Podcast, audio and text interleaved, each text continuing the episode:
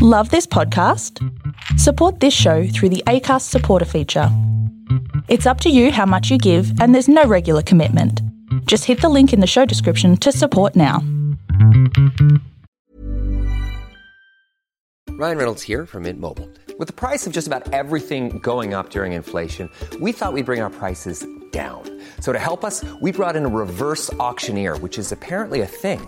Mint Mobile unlimited premium wireless. Ready to get 30, 30, bit to get 30, bit to get 20, 20, 20, bit to get 20, 20, bit to get 15, 15, 15, 15 just 15 bucks a month.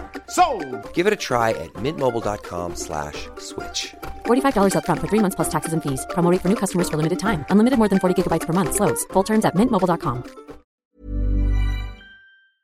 Hi, welcome to another episode of I Work with a Nightmare. Before we get into it, if you've worked with someone toxic and nightmarish, maybe we could share your story on the podcast. You'll be kept anonymous with names and identifying details changed. We'll even change your voice as well. If you're interested, feel free to get in touch. Even after doing that, there is no obligation to share. Just touch base and we'll see what we can do. You can send me a message via my website, samblacker.com, or Sam Blacker on Facebook, or via my Instagram, I Work With a Nightmare.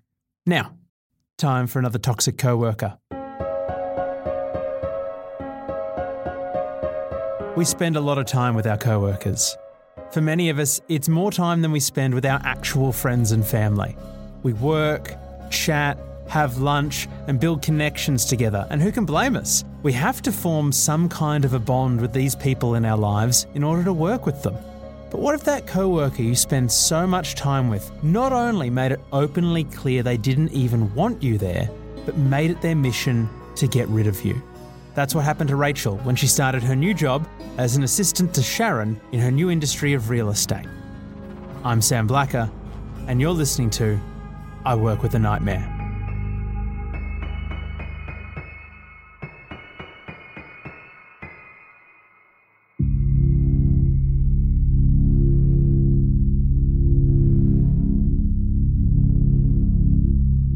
Was changing fields because I didn't feel that my old field was really working for me. So I entered into a new field and I did a bit of research into the field before I went there to make sure that it was what I was after.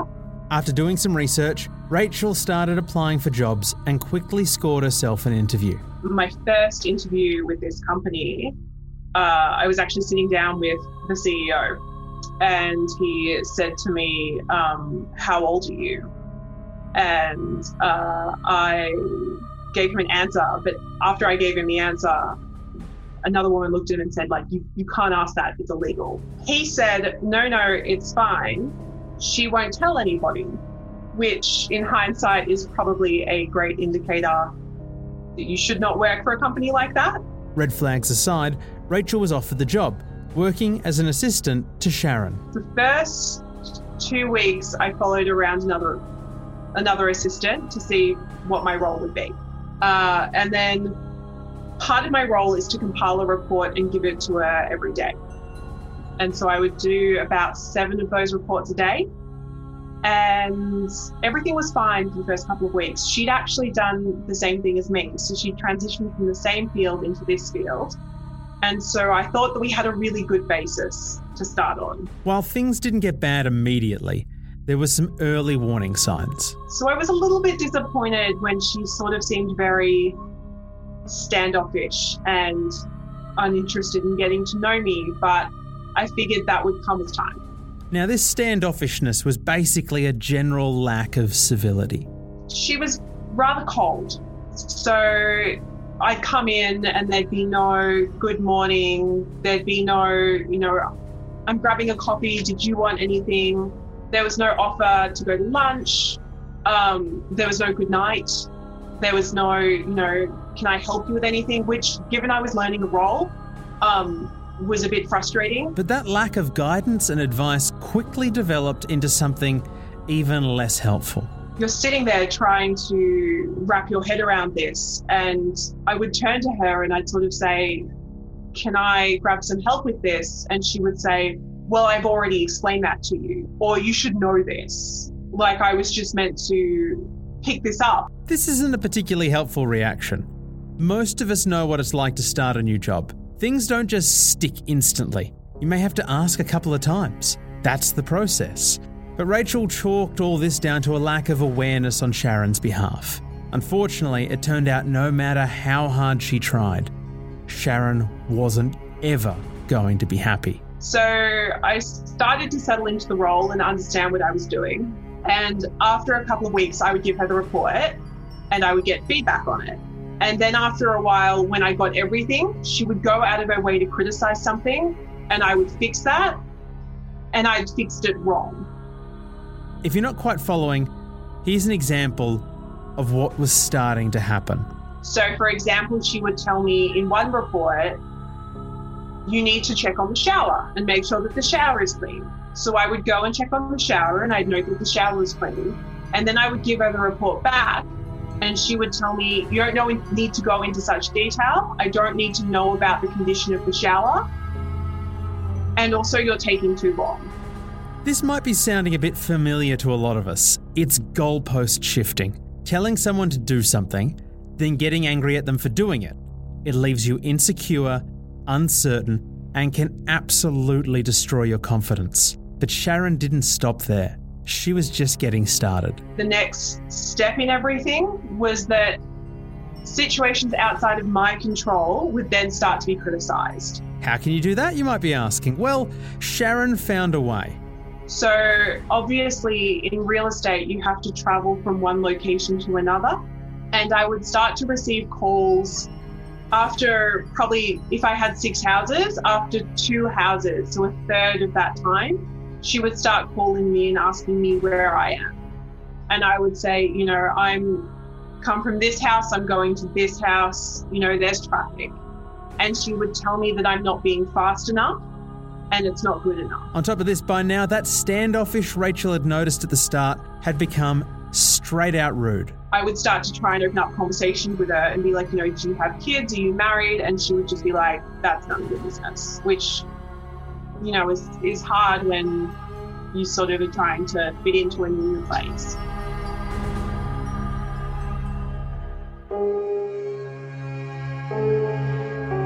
These microaggressions continued in a variety of ways, all targeted at breaking Rachel down. And it's a thing I still do. I would try and get everything off my desk. And she knew that that was what I like to do. So in the morning, I would come through and there would be three piles covering my desk. And it wasn't because there was like a needs to be done, done, you know, needs to be followed up. It was just that she felt like putting everything in three piles. It was at this point that Rachel was faced with the reality of her situation. As time went on, it just became more and more obvious that she was actively looking for things wrong with me on a personal level and in general. Rachel couldn't understand why this was happening. She was pleasant, she worked hard, but she just couldn't win Sharon over. Then she had a conversation with one of the other girls in the office, and things became abundantly apparent. After about a month, the receptionist said, I'm surprised that you are working here. She made it very clear that she did not want an assistant. Just like that, Sharon's intentions were completely clear. That was when I started to realize that she talked to the bosses and told them that she didn't want an assistant. They told her that she had to have one. And so, what she was attempting to do was make me wrong for the role so that she could then go back and say, Well, I didn't need an assistant, you gave me an assistant, and she was useless. Unfortunately, this realization didn't actually help Rachel's situation, and things were getting worse. I would answer calls, and she would tell me that my tone wasn't right, and she would take over the call. This is an exclusion tactic with the goal of keeping someone out of the loop so they can't do their job, and Sharon used it relentlessly it became very clear that everything that I did, she was expecting to be included on. And then everything that she did, I was excluded on. Of course, this caused issues, but as Sharon had planned, the blame was directed at Rachel. So a lot of the time, people would be calling me, asking me about things that they'd reported to me. And I had no answer for them because she refused to tell me anything about it. So I would pick up a phone call and I would say, I will get back to you. And then I would hang up the call and I would ask her. And she would say, Don't worry about it. I will talk to them. You should have known what was going on. All the while, that unspoken hostility lay under the surface. until it finally exploded. There was one day where she called me and I was on the road and she called me and said, you know, where are you? And I was like, look, I'm I'm driving. Um, I'm going as fast as I can. There's been an accident. And she ended up just screaming at me about the fact that I was incompetent and useless and she should just be doing this to herself. She was in a hostile environment, being manipulated and sabotaged by someone who didn't want her there. And this began to take its toll on Rachel. I needed this job. I had lost all my funds and I had to keep sticking in there. And I could feel myself slowly losing my sense of identity. I was investing more and more of myself into my work. And the more I was criticized, the more I was trying to be anticipating her needs. And the more that I did that, the more that she resented me. So it was this really horrible cycle. And while Sharon wasn't the boss of the company, the actual boss wasn't much help. Remember the guy who apparently asked an inappropriate question at the job interview? Well, this was his response to the problem of Sharon. The director actually called me into a meeting and sort of said, you know, what are you doing wrong? Why aren't why isn't she happy with you? And I didn't have an answer for that. Um, you know, I couldn't explain why I wasn't good enough. Rachel was in emotional distress, feeling trapped and insecure. So, of course, she eventually reached her breaking point. Unfortunately for her, Sharon didn't care. I ended up going into the bathroom and having a cry. And the problem with doing that is she sits outside the bathroom. So she heard me crying for 20 minutes after this meeting. And I walked out and she just went, Are you done?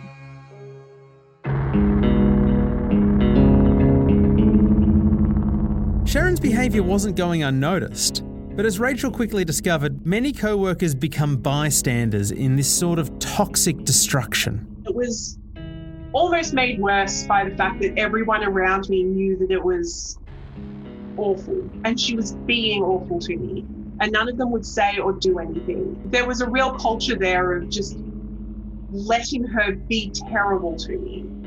And nobody stepped in and said anything to her or to the director they just sort of told me that they felt sorry for me. After enduring confidence destroying hostility, microaggressions, and manipulation, the company rewarded Rachel with the ultimate slap in the face. Because I was coming up to the end of my probation, and there was sort of a, a kick in there that if I was, it, I'm more permanent, and not only am I more, I'm harder to get rid of, um, but also you know there's there's more concessions there. So I had a conversation with them and they let me go. As is often the case, the nightmare was given what she wanted, and the victim was given literally nothing. But one year on, Rachel would discover that despite being rid of her, Sharon had continued that similar behaviour well after she was gone. I ran into one of the girls um, since then, and she ended up with someone, she actually ended up with three other assistants. Um, she just kept cycling through them. Apparently, it didn't matter who they were. They some of them were really nice.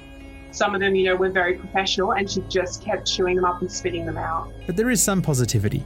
Rachel was left with no income, but she managed to get back on her feet. I changed career paths again.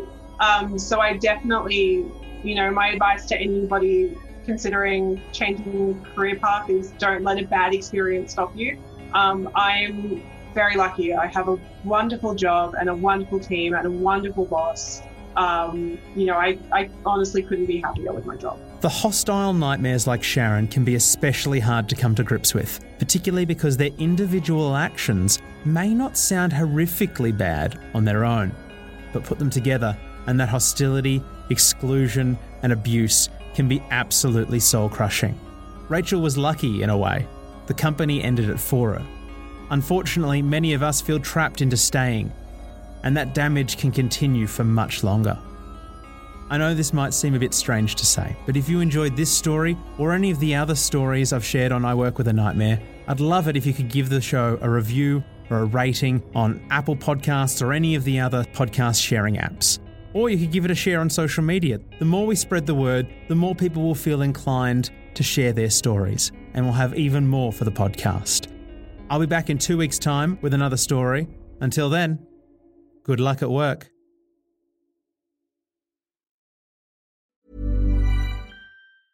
Even when we're on a budget, we still deserve nice things. Quince is a place to scoop up stunning high end goods for 50 to 80% less than similar brands. They have buttery soft cashmere sweaters starting at $50, luxurious Italian leather bags, and so much more. Plus, Quince only works with factories that use safe, ethical, and responsible manufacturing. Get the high-end goods you'll love without the high price tag with Quince. Go to quince.com/style for free shipping and 365-day returns.